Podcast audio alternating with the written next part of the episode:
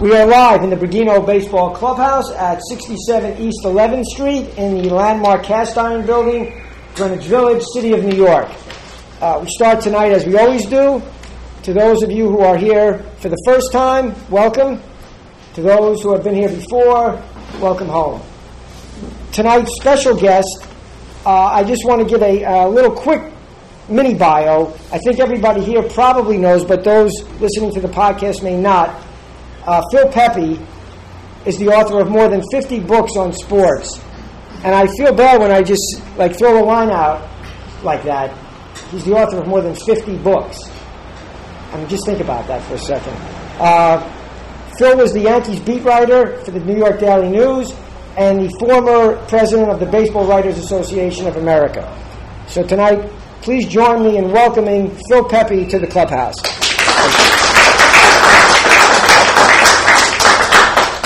And the book, which just came out, I think maybe Today is today. actually the public- yeah, so uh, it's Core Four, published by Triumph Books, written by Phil Pepe.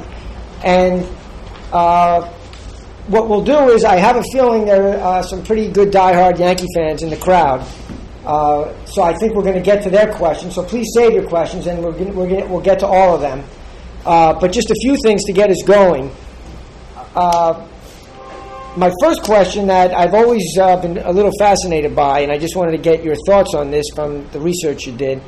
Uh, well, first, as some quick background, these core four guys, for those who may not know, Derek Jeter, Mariano Rivera, Andy Pettitte, and Jorge Posada, they played together for 13 years. They went to the postseason 12 times in those 13 years. They won seven American League pennants and five World Series as this core four. And I would just be interested to know when did the Yankees first realize that they had something very special and unique in baseball history? Were they still in the minor leagues, or mean uh, as, As a group, foursome? yeah. I don't think they realized that until they got to the big leagues. You know, each individual. Well, first of all, you start with Rivera. They didn't even think he was a prospect. They signed him for thirty five hundred dollars. I mean, that was it's nothing. It's peanuts. And they uh, they first looked at him. He was an, he was a shortstop, and then uh, a scout who'd seen him as a shortstop was back went back down to Panama to look at somebody else, and he he uh, hears about this pitcher. He says, Mariano Rivera, I thought he was a shortstop. It's the same guy. Now he's a pitcher. So he he was even in uh, when he was before he was signed, he was uh, like 85, 86 miles an hour. He wasn't really a prospect. They liked his competitiveness. They liked his makeup. They liked his physicality. He was an athlete, so they signed him for thirty five hundred dollars, which tells you that they didn't think he was much of a prospect. And it wasn't until he got, uh, I guess, when he was uh, either his first or second year when he pitched a uh, five or six inning no hitter. Pitched uh, he pitched six in, no hit innings as a he was a starter. That somewhat that opened their eyes. They almost traded him uh, to Seattle. They were looking for a shortstop before they had Jeter. I, I can't think of the name of the shortstop. Anybody remember the name of the shortstop that Seattle had at the almost? Felix Fermin? I don't think that's maybe it was. He was a regular shortstop uh, for the Mariners. And- no, it wasn't Vizquel. It wasn't anybody that good.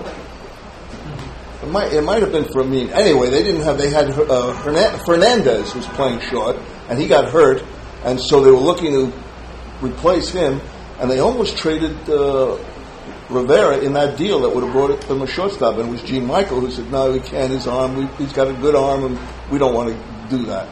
So uh, Jeter was obviously was a high draft. He was seventh uh, pick in the country Right.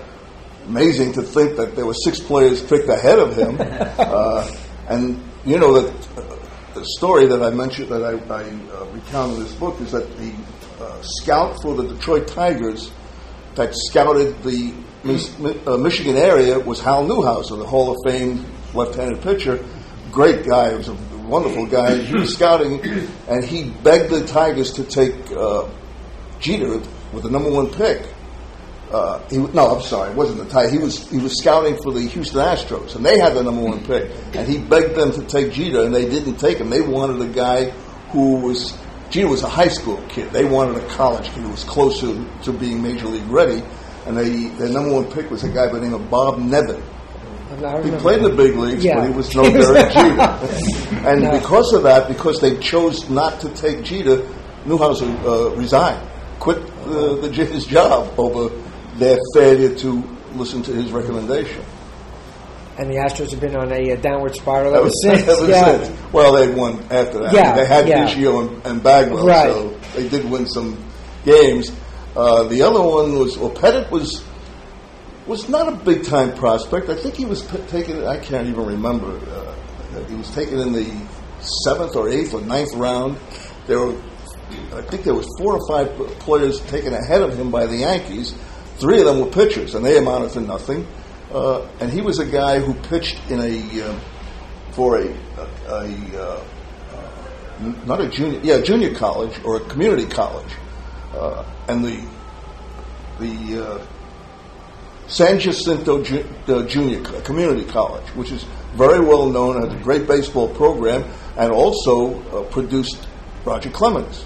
And the guy who was the coach of that school became the coach at, and still is the coach at Rice University, and has won like three world national championships. Has a has a great reputation, and it was an original Met guy by the name of Wayne Graham. Anybody remember Wayne Graham playing for the Mets in 1962? Got about 26 at bats, but he was with the big the team in 1962, and I looked him up. He actually played for the Mets, and he became a big time college coach. He was uh, Pettitte's coach in uh, junior college, community college. And the other guy was, you know, Posada was a, a second baseman, an infielder. And he played for a community college in uh, Decatur, Alabama, if you can imagine that. Uh, which is like a culture shock. You know, you're a, a kid. People talk about Posada uh, being a Puerto Rican. He's not. He's Cuban. Uh, his family left Cuba over Castro. The Castro uh, regime came in, and his father let, took his family and went. They moved to Puerto Rico. But he's definitely he's actually a Cuban who grew up in Puerto Rico, and now he comes to the United States and he goes. He's playing in uh, Decatur, Alabama. There was like five percent of the population was Hispanic in the whole town. You know? And so uh, they converted him to a catcher, and you know the rest is history. Was he converted uh, to a catcher his first year, or No, well, not until he became a professional. He did a little catching in high school and a little bit in college, but they used him uh, in college as a third baseman. He set all kinds of school records in hitting. I think he still holds the record for doubles in a season. But it wasn't until he got to be uh, a professional. In fact, I remember seeing him play when they, uh, the Yankees had a farm team in Oneonta. And I was in uh, Cooperstown one year, and I went to a game in Oneonta, and there was uh, Jorge Posada playing second base. and what did you think of him at I that point? I didn't have any opinion at all. It didn't appear. You know, I, first of all, I, I don't have an eye for that sort of thing, but he wasn't even regarded as a top prospect. So, uh, you know, it was a surprise to me when the next thing I know, he's coming up the, the ladder as a catcher, and he's very highly regarded as a catcher. So it sounds as though out of the core four, only Jeter was re- really regarded as a as a quote unquote can't miss star. Well, you know the line that his his uh, the scout that signed him uh, became famous for when when the uh, the time came for them to decide who were they going to pick with their numbers with the seventh round the seventh pick in the country, and one somebody with the Yankees said, "Well, we know that kid. He's going to go to Michigan, and he had a, a scholarship offer to play at the University of Michigan." And the scout said, "No, D- Derek Jeter is not going to Michigan. The only place he's going is Cooperstown." and it's true. It's uh, yeah, um, amazing. It's also amazing the four, the way the four guys are. Besides their obvious talents on the field, or what became obvious talents on the field, is uh, the makeup of these four guys. It's it's probably one of the things, and you know, and it's very interesting that the Yankees seem to. Whether they actually go out and, and sign people like that, or whether they become that kind of person after they become Yankees, because it filters down from on high and through the years. And so, I mean, you see it now Rivera has become a mentor for younger players. Right. Somebody mentored him, he mentors it, passes it along. And it's very unusual, obviously, in, in this day, to have one player play with one team for his entire career, but to have two of them, well, three, including Posada. I mean, that's unheard of. Right. Uh, Pettitte is the only one. He left. Well, he had a, an excuse. He went. He wanted to be closer to home. But uh, the other three played what 15, 16 years together, Right. and two of them have played. This will be 19 years It's together. amazing. These days, it's unheard of. Yeah. Yeah. I mean, I, I don't. Who knows? But I can't imagine this will ever happen again. Uh, like this. Unlikely. Yeah. They made it such a big thing out of uh, Alan Trammell and Lou Whitaker playing together Right. as a double play combination for 18 seasons. Right. Uh, and that, that was unique because they were a double play combination, but that's 30 years ago they did. it. Yeah, happening- it's not happening too much now. And, and it's, it's part of the reason is because players have opportunities to go elsewhere. There, there are very few teams that can afford to keep paying them for 19 years. I mean, you see, after six years, uh, if- you're a, if you're playing for Houston or Cleveland, or you're going to become a free agent, you're going to go somewhere else where they're going to pay you. Now you've been writing about the Yankees for decades. Uh, sorry. Almost 100 years. And uh, was there something in particular that drove you to want to write this this particular book at no, this yeah. time? I got a phone call from the publisher said told me who said, you know, the, the hardest thing about writing a book is to sell a publisher on your idea. That's difficult to, to do. I didn't have to do that. They sold me. They came to me, and I, I was I was reluctant to do it at first. I said, look, I haven't covered the team in 20 years. I'm not there on a daily basis. I don't know these guys. They don't know me. I can't possibly expect them to cooperate with me. Uh, uh, certainly, Jeter doesn't doesn't say anything anyway. He's a, impossible to interview, Okay. and I doubt that he would cooperate. And even if I could get them to cooperate, for how long would they? How much time would they give me? They're not getting anything out of it. They're not getting paid. So I said, I will do it only on one condition. You will accept the fact that I'm not going to be able to talk to them directly. I will talk to others about them, and I will research things, and I will use that. But I'm not going to put myself in a position of being told, you know, to get lost. They don't want to talk to me, and they accepted that. The They- publisher had no problem. no, they just wanted, they felt the timing was right and they wanted to have this done and they thought I was the one to do it and so I did. Uh, and I was able to talk to the coach at uh, San Jacinto and the coach at Decatur and the first manager of, uh, of Mariano Rivera, a guy by the name of Sherlock, who was a bullpen coach for the uh, Arizona Diamondbacks, and uh, Stump Merrill, who was the first manager to manage the four of them as a, as a unit. Uh, people, things like Gene Michael. Uh, I, so I talked to people about them without having to talk to them. Just out of interest, since you mentioned Stump Merrill as the first manager, that's a great trivia question, by the way. Uh, what insight did he give you? That Well, he talked about the time that uh, Posada had a broken leg. He thought that he said, I never thought that he, he was a play at the plate. Somebody slid into him, and it was so, his leg was so mangled that there was some question that, that uh, uh, Posada would ever play again, that he, he would ever walk properly again. So he told, he uh, remembered that and discussed that. Uh, he really didn't have any any kind of insight. By the time he got them, they were in AAA, so they were all on their way. Right. It was in Columbus, so it wasn't like he discovered them. The guy who was most revealing was the, uh, the fellow Sherlock, who recognized uh, who had Rivera in his rookie season in, in, in the, the minor leagues and was the manager uh, when he pitched that no hitter. oh, So he was able to give me some insight into that. But uh, Merrill really couldn't contribute much. I mean, he was just he, he had, by that time he was just a caretaker. He was just making certain that these guys he was under orders to, to play them, uh, to play Posada as a catcher and whatever else he was told to do, Right. and to make sure develop them, make sure that he didn't over overplay them, wear them out, and make them available to pl- to go to the big leagues. from the other uh, folks that you spoke to, were any of top of the mind stories that, that you you can think of about any of the four guys that surprised you in a way, or, or something that you di- didn't know at all after all this time? Although you hadn't covered them in particular, you still were a Yankee writer for a long time. So, and does anything stick out on something that you that even you were shocked by? No, I want. There's a lot in there, but I, I don't want to give it away. uh, you know, I don't really remember anything that, that shocked me, that uh, surprised me. It was interesting um, to find out what they were like when they were very young. Uh, I, I, think probably the most interesting thing was talking to this uh, coach in, in, Alabama who had this thick Southern accent, and the relationship uh, the that that he developed with Posada.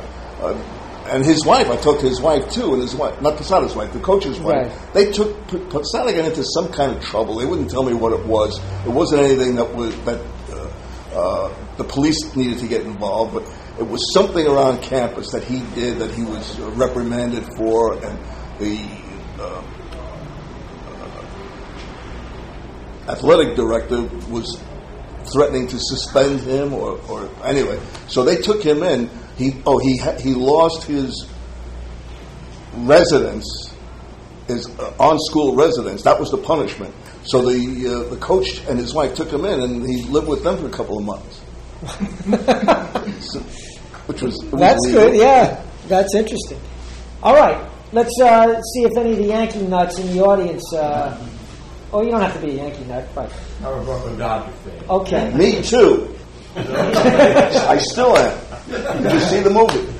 yes, last weekend. And what did you? Before we get to your question, what you like so about this is not. Uh, yeah, go ahead. Except for the uh, the you know typical Hollywood movie, pretty much as I remember the story, and uh, so I don't know. And what did you think? I thought that uh, Harrison Ford was Oscar worthy. I do too.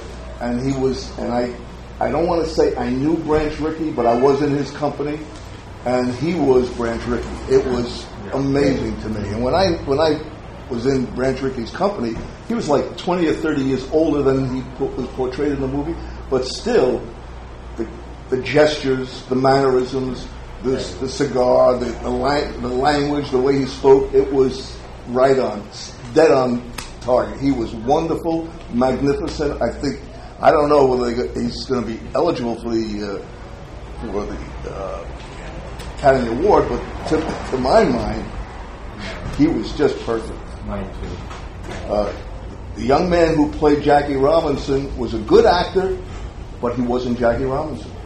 Didn't look like him, didn't sound like him, didn't run like him with the pigeon toed thing. Didn't swing the bat like him, but did a good job. But I'll tell you a story about. Not many people know this, and I don't tell too many I, am the guy who told Jackie Robinson that Branch Rickey passed away. And it just coincidentally happened. I never covered Jackie Robinson. I watched him play many times. I was a kid growing up in Brooklyn. I went, went to the Spiel frequently, but uh, I got to know, know him a little bit after he retired. Governor Rockefeller put him on the New York State Athletic Commission. He was an assistant athletic commissioner. And one of his functions was to go to uh, boxing luncheons. And I used to cover boxing for the Daily News. No, before the Daily News, the World Telegram. I covered boxing and I covered these luncheons. And one day, I find myself at a luncheon sitting at the same table as Jackie Robinson and we get into a conversation. He was very, very nice to me, very cordial, and very uh, helpful. And he said to me, "If I can ever do anything for you, here's my home phone number in Greenwich." Gave me his phone number. Call me. So I took it. I never expected to use it. And one day, I'm sitting in the in my office one night, and it comes across the wire that Branch Rickey passed away in uh, Missouri, I guess it was. I forget where he died. So I was writing a column and I said, wow, what do I, how do I write a column? Well, I know I have Jackie Robinson's phone number. So I picked up the phone and I called Greenwich And it had to be like somewhere around 11 o'clock at night, and I know I woke him up. And he got on the phone, and I, I apologized for calling him at such a late hour. I said, but I, I have some bad news to pass along, and I'd like your comment on it. And I told him, Branch Rickey just died. And I heard him say, Ray, please take the phone for a few minutes. Mr. Rickey passed away. He wanted to get, gather his thoughts. I spoke with Mrs. Robinson briefly, and until he was ready to give me a comment, and I have the column at home to this day. So uh, that was my contribution to history. What did he say? I can't remember. the obvious, you know, how much uh, was. I mean, they it was it was obvious that he had great affection for the man. But why wouldn't he? You know, Yeah. and he was just uh, not surprised because I guess uh, Rickey had been in, in bad health, but he just praised him and how much he owed him and how much he he appreciated what gratitude he had for him and all the obvious things. And he was very eloquent as as he always was, uh, and he had the. If you ever heard, he's had this high pitched voice, very distinctive voice. That's why it, it, it, I was put off by by this. Can't fault the, actor for not being able to uh, uh, speak like like Jackie spoke, but uh, it was so distinctive. You know, it's so vivid in my mind uh, that that conversation. I, Wait, wait, uh, did we ever get to your question or not? Okay. well, that was an amazing story, so you, you got it somewhere. All right. Uh, my question was, well, actually, I got innumerable questions, but I'll just ask one, okay? And that is, uh, especially since you were uh, the president of the Baseball Writers Association, Hall of Fame this year, players in next year. What's going on? What's going on? I mean, I don't know what do you mean. Well, I mean, nobody this year. Well, we know Will there be why. anybody? Will there be anybody next year? Yeah, I think there will be. I, I'm, I'm not even sure who's. Uh, Maddux, who's Greg Maddux. uh, Greg Maddux is, Yeah. is up th- next year. Yeah. Okay. He's 2014. Yeah, I don't think he, I didn't think it was next year. Uh, I can't. Even, I don't even know who's who's coming up next year. Uh, I I think is it, it's Jack Morris's last year, I believe. Next year year. Um, I, I don't know. I, I mean, I, I had I was the president in 1989, and that was the year that Pete Rose came up. And we I had a, a situation where I was invited with Jack Lang, who was the secretary treasurer, to talk to. They had a committee meeting, a Hall of Fame committee meeting in in Manhattan at a hotel, and we were invited to go in and give the baseball writers views on whether he belongs on the ballot or not. And we made a strong pitch, uh, as strong as we can, that Rose should be on the ballot, that the baseball writers would conduct their business in the, the, the same way they always have, w- without prejudice, and would do the right thing. I said I could we, I couldn't guarantee them that he would be elected or not be elected, but we felt that we have earned the right to prove that we would do the right thing, and we should have that opportunity. They listened to us. Some of them agreed with us. They voted us down. He was not on the ballot. And that's the only uh, experience I have with that. As far as this is concerned, I mean, we, we know what's going on because uh, it's obvious if it wasn't for the steroid thing, we would be celebrating Bob Barry Bonds uh, and Roger Clemens as the new Hall of Famers. Can I ask you a follow-up question? I voted for them. You did. Yeah. For them. Not all of them, but those two. I've been down to Brooklyn and I've read the case, the McNamee versus the civil case, McNamee versus Clemens. And of course, the criminal case was thrown out of court. Right. The jury acquitted. And as I read, and I read it beginning to end, and I've held it back now, soon to read the, the judges. Not at least, but what the judge has done with recent motions by both parties. But essentially, when you look at the case, uh, the civil case, there's not a whole lot of evidence. No, there is no. There's, no. there's McNamee saying he did, there's Clemens saying he didn't. So again, I think that's why the criminal jury said there's reasonable doubt here. You know, But that really has nothing to do with, with, with why I didn't vote for it. I mean, I, I don't, I, I have my suspicions on what, whether they did or didn't, but it's beside the point. I felt that if Barry Bonds had never uh, touched steroids, he still would have been a Hall of Famer. He was a Hall of Famer before. I believe that he started doing steroids after the home run race with uh, Wire and Sosa. And I think he was jealous of the, all the attention that they were getting and the money and said, I'm better than those guys. And they're getting all this recognition. Why shouldn't I get that recognition? I, I don't know this for a fact. This is what I think happened. And that's when, he, by that time, he was already a Hall of Famer. And the same with Clemens. I thought Clemens had established himself as a Hall of Famer before he presumably did what he was supposed to have done. according to that. According to what? Maybe. Yeah, right. But I mean, there's enough evidence, and there's a, there's a That's all the evidence.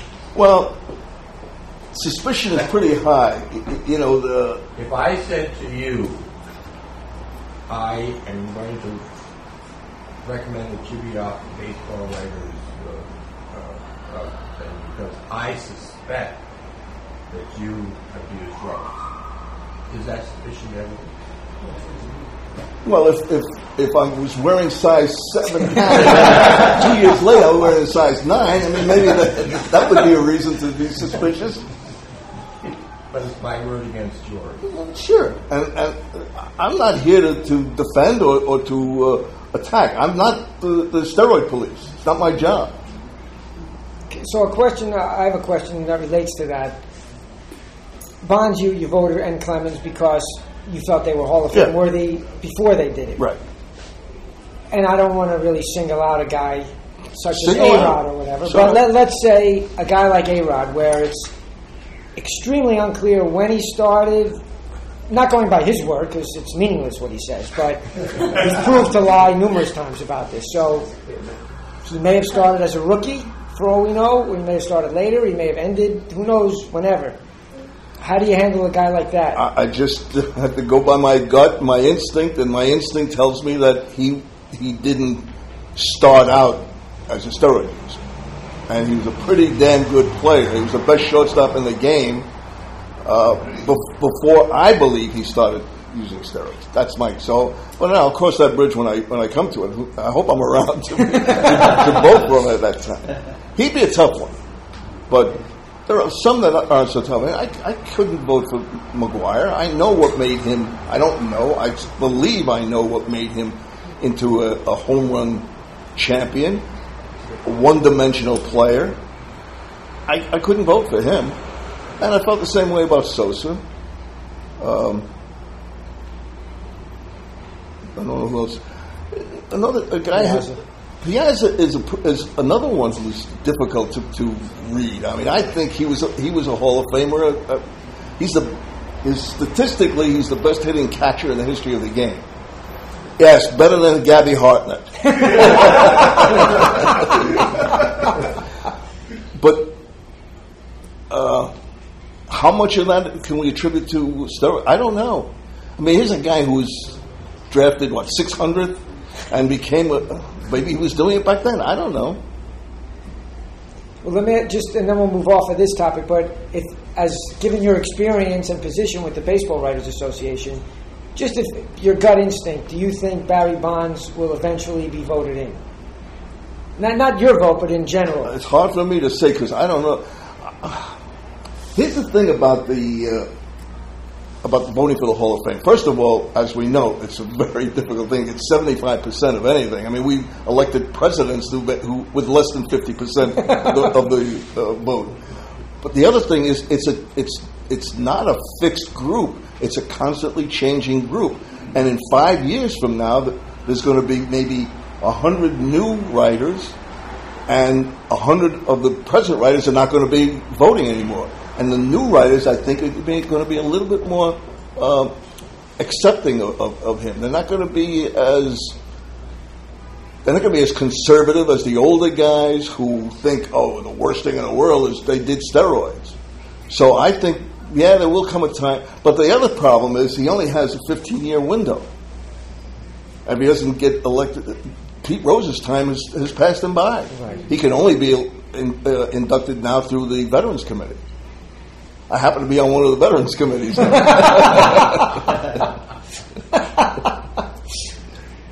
I have actually a related question. So, uh, as far as the as far as the voting goes, so here we have four four guys. Two two are easy. you know, uh, no brainers. How about how about the other two? I mean, Posada, maybe Posada more than Pettitte. But Not for what, me. what's your thinking? Not for me. Neither of them. Not no, not right now. No, I mean, if Jim Kaat and, To- and Tommy John are not in, how can I justify uh, voting for uh, Pettitte? I just don't see it. Now, and and the the one thing that everybody talks about Pettitte, what the reason he stands out is because of his postseason. Look at all the opportunities he had to pitch in his post- postseason. And yeah, what was it, 19 and 10 or something? Yeah. postseason? I mean, to, to say the greatest postseason pitcher in baseball history, well, that only goes back 30 some odd years. It's just like, games. There's also more games. The wild card and all the other, yeah. But it's, it's in fact, and Mariano Rivera is not the greatest closer of all time, you know. The greatest closer of all time is Cy Young. 700 complete games. How do you beat that?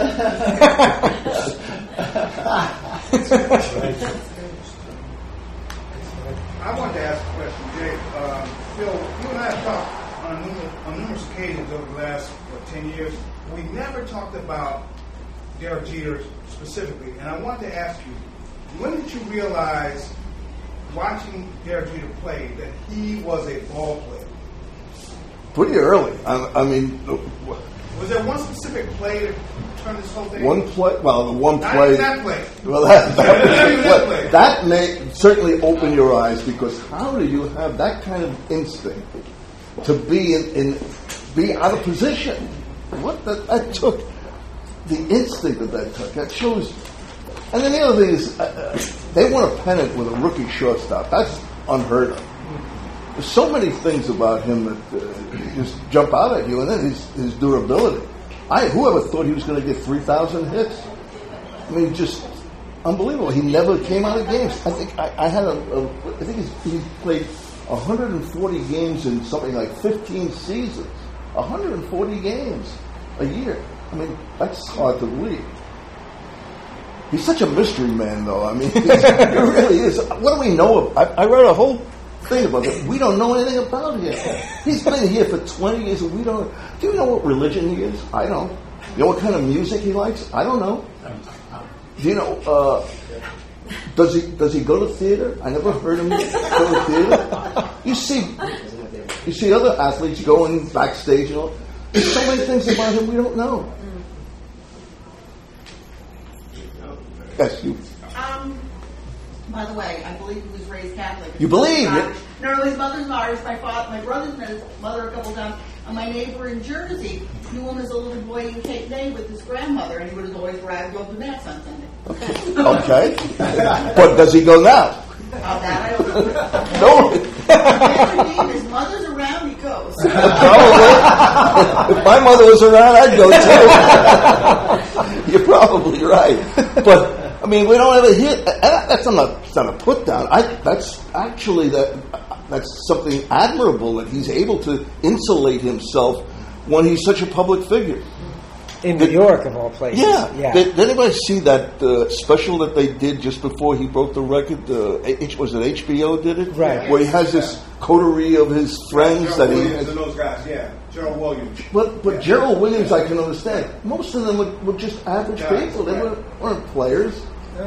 He's got this uh, woman who cooks for him, and he he tell he listens to whatever he she tells him he has to eat, and he doesn't have the baseball package. Come on, That's expensive. I mean he, he's just he's a mystery. It's better than getting in trouble. Yeah, that's a good thing. That could be a good thing, though. And he has avoided all kind of controversy, all scandal. The way he's raised, I think. I think his father's a, his father's Yeah. a nonsense guy. Yeah. Well, that's probably And his mother, but he's, sure, not- yeah. he's Yeah. 40 years old. He's not. it- yeah, the, the upbringing, uh, the, the, the framework was laid down, but still, I- I mean, I was raised kind of like that, but I stepped, I stepped out.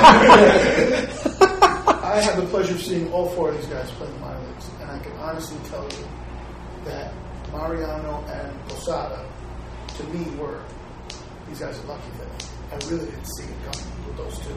But the Yankees do such great work with the catching that Posada was able to be converted.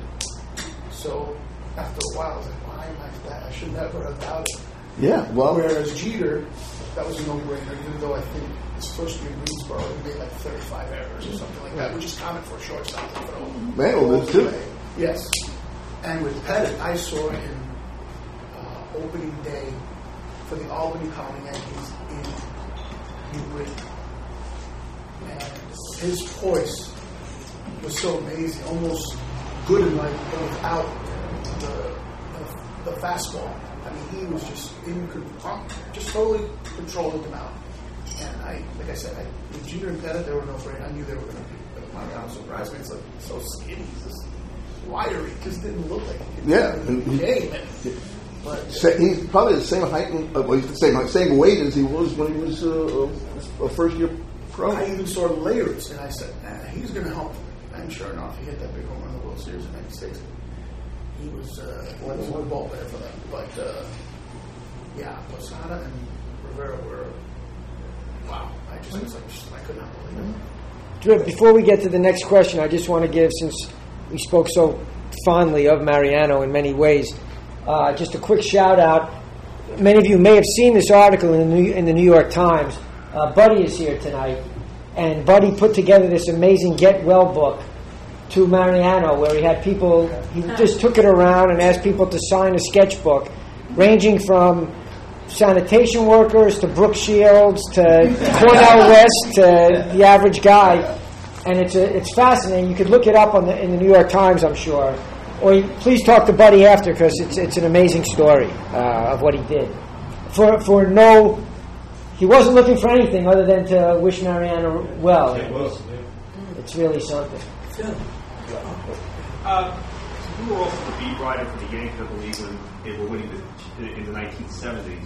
When you were doing your research and getting the, on, on the core four, did they remind you of any group of players from that particular No, not, not at all. I mean, it was so different. for Those guys, they they weren't a close knit group of guys. So a couple of individuals, you know, you had Reggie Jackson in the middle of all of this. Uh, not, not really. I never, I never made that connection.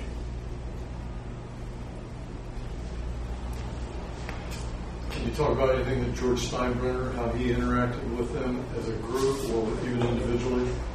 Not really, but I mean, these guys, I really had, wasn't around with them when, when, when he was there. I The mean, Steinbrenners, the sons, did you interview them at all? Not. Jay, Jay, let me just piggyback on this gentleman's. In the uh, press release from Triumph Books, I read it before I came here. And it looked as though the angle was this is a diverse group of people who've come together to become the core four of the dynasty that were the Yankees of the 1990s and early 2000s. I'm not sure I understand what It just seemed like there, there was there because it was the Panamanian kid, Right. and there was this kid from Cal- Kalamazoo, and there was Yeah, I don't think they like- hang out together, and I don't know because I don't travel with them. But I don't think that they are really close buddies. I mean, well, Posada and, and Jeter, well, they they they are close still to this day. But I don't even know who Mariano hangs out with. I don't know who Pettitte. Imagine at one time it was. It, I know it was Clemens. Right? All I'm saying was it was an, an attractive angle from the release itself. And I said, okay, I can see because I always talk about how the Yankees are the most diverse team in baseball. And just reading the press release on the way here, I said, oh my God, this is exactly what that is.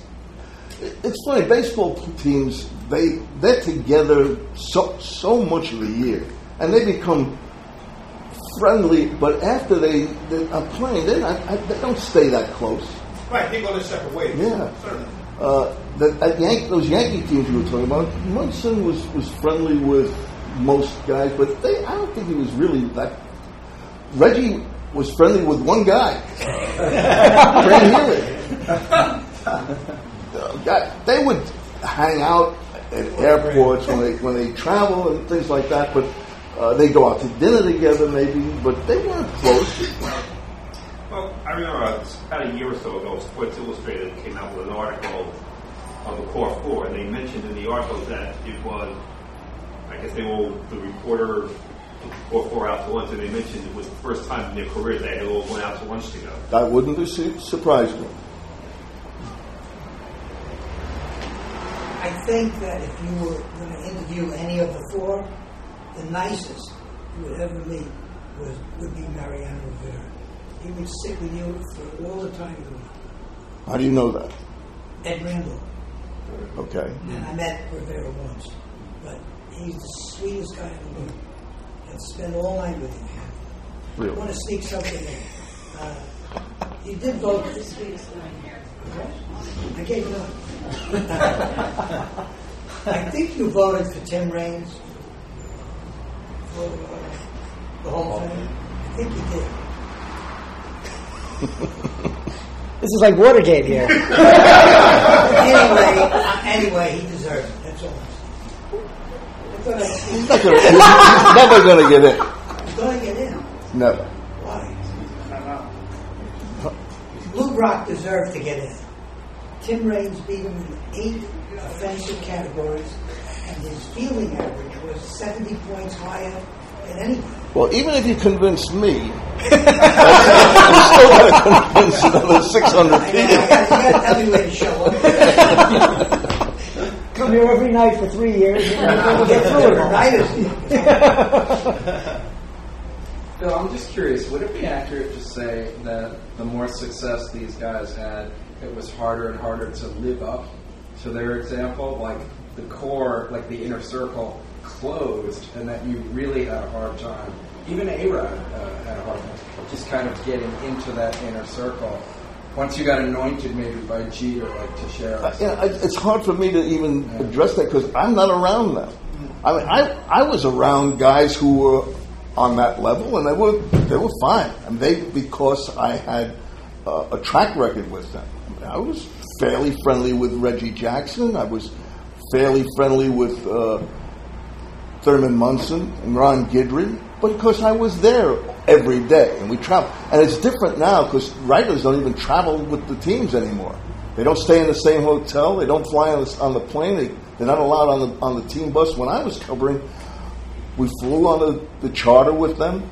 We rode the bus to and from the, the ballpark on the road with them. We stayed in the same hotel. You might be having breakfast in a in a uh, coffee shop, and here was one of the players, and maybe he'd come and sit with you. I mean, it was so different then. I don't know what it's like now. When did that change?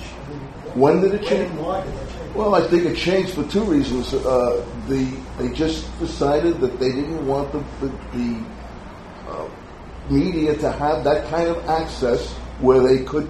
And there have been some stories written that, that were written on because they had that access. So they just wanted to seal it off. And and, uh, and the other thing is that the writers began to uh, stay at different hotels because they were getting bonus points. Staying in- why should we stay at this hotel and I go over there? And why should I fly with them? I'll take my own plane and get these bonuses. My, uh, uh, fly, uh, my, what do you call it? Yeah, frequent flyer miles. So, but I think it's main. I mean, it, it used players always made more money than, than the writers, obviously, but the disparity wasn't as great then as it is now. And I don't know what that life is like. I don't know that I could. I, I the fact that you got to uh, you got to have conversations with, with players. Uh, you'd sit with them in the hotel. I remember one time sitting with. Uh, we were in Anaheim, and it was late at night, and I was about to go up to my room, and here's I see Thurman Munson in the coffee shop, and he's picking out a bag of potato chips, a bag of fruit. I said, "What are you doing?" He said, "Oh, I missed dinner tonight." He said, "I said, well, don't eat that garbage." I said, "There's an all-night hamburger joint up the street. Why don't you?" I don't like to eat alone. I said, well, I'll sit with you. Oh, you will? Yeah. He was surprised. So I went, we sat, we talked about two and a half hours. And one of the things that we talked about, he wanted, he invited me to go up and to his plane, fly with me. I said, I am not going to do that. And said, you have nothing to worry about. He says, he says, I don't care if you live or die, but I care if I live or die. And two weeks later, he was killed. So, but I mean, that was the, that was the way it was. Then. I don't know. I don't know that it's that way now. I don't know that these guys have that kind of access. It's, I'm told that when you go into the Yankee club, not only the Yankees, I'm not picking on them. You go into the clubhouse, the players aren't even sitting at their lockers. They're in. There's so many rooms and crevices and compartments in those the uh, brand new clubhouses that they hide or they, they're doing other things. They're watching video. They're watching whatever. But you, you could always go into, in my day, always go into the clubhouse and half of the players would be sitting by their locker and you could pull up a stool and sit next to them and chat with them. I don't know that they, they do that nowadays. Is that because they now have press relief, uh, PR director, media relations people, all these other handlers walking around and, and staging these events after post-game, post-game pregame? No, I don't think it's that's the, the reason. I think it's uh, that's another thing. We used to be able to go into the manager's office at liberty, whatever we felt like it, within reason. I mean, once I think the 30 minutes before game time, everybody was out of the clubhouse. But if I wanted to ask Lou Piniella a question when he was managing, I just go into his office and sit down. You can't do that now. You, they have a prescribed time that the manager is available, and you're either there for that, and if you're not, you're out of luck. And I don't know whether that's true of all the writers, the guys who are there every day, whether they have any kind of special privileges with the manager. I just don't know the answer. I suspect they don't. So it's really it's different. It's changed. I don't, it's, it can't be as much fun. I mean, the, the, things that you, you pick up just be, just by hanging around. I used to sit with Billy Martin in his office. He'd be watching cartoons on television, and people would come in, and you know, there'd be you, you, you could ask him a question, you could just sit there and do nothing, whatever. But you know, you were welcome. And sometimes you pick up stuff that you never know when you're going to be able to use it. I was sitting in the in the office once in Baltimore with him, and this guy knocks on the door, and Billy says, "Hey, gets up and he gives the guy a big hug." And they talk and they talk. And they're talking for a few minutes, and then he leaves. And I said to somebody, "Who is that?" He says, "That's Dave Boswell. That's the guy Billy punched out in Minnesota." And now he comes in here, and they were like long lost friends. You, those things, I don't think those, those things happen anymore. What's your favorite story from the teams you covered in the 70s? I thought you were going to say my favorite player. One, well, one of my favorite, one of my favorite guys to be to be around, still to this day, is Sparky Lyle. Sparky Lyle is one of the greatest people. I mean, he he had the perfect temperament for for a relief pitcher. Never got too high when he won. Never got too low when he lost. He took everything in stride. He was approachable win or lose, always the same. He was he's tremendous. He still is to this day. He's not managing anymore. They they took him out off that job. But my my favorite story was when I'm on the bus and this young lady we're in Chicago. This young lady comes on on the bus and she wanted autographs. And someone said, do you, do you have any paper? She says, no, she didn't have any paper. She was wearing jeans. So where are we going to sign? All her jeans. So the players signed. And I, later on, I asked Sparky, did you sign? He says, yeah, I signed it. Albert Walter Sparky Lyle Jr. and that's to me, that's typical of Sparky. And on that note, which is a good one, uh, we're going to have to say farewell to the podcast audience. Uh, once again, for those of you here, you get the you have the privilege to buy the book tonight. Have Phil sign it. The book Core Four: The Heart and Soul of the Yankees Dynasty by Phil Pepe, published by Triumph Books. It's been a fascinating evening. You even took us down a path of you telling Jackie Robinson that Branch Rickey passed away, and that's it's ama- all tremendous stories. I want to see her And Perry Barber, the, uh, the a greatest shirt. of all time. Oh, wow. For those of you listening, you have no idea what you're missing. Thank you, Phil. Thank you. How do you do that?